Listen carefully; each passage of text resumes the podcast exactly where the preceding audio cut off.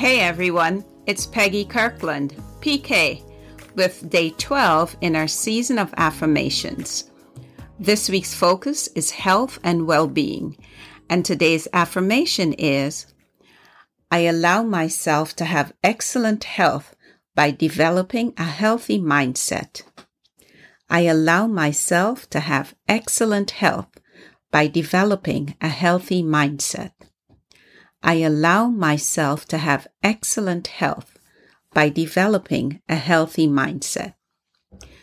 You know, it's not easy to lead a healthy lifestyle with all of the stresses of modern life. But if you develop a healthy mindset, you can start living a healthier life.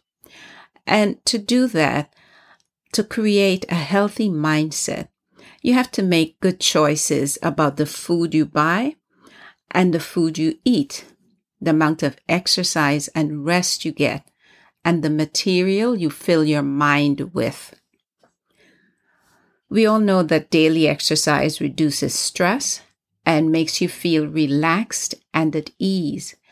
And the reality is that low stress levels are very important to good health. In fact, one thing you could do when you feel stressed is to take a deep breath to relax your mind and body. Or take a walk outdoors, which is going to allow you to feel invigorated and rejuvenated.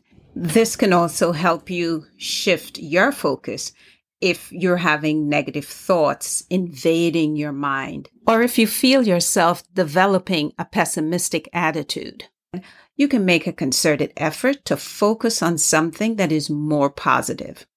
And remember, your positive attitude will be helping not just you, but your friends and family. Because no one wants to be around someone whose energy level is bringing them down. So here are some questions to answer for today's journal assignment.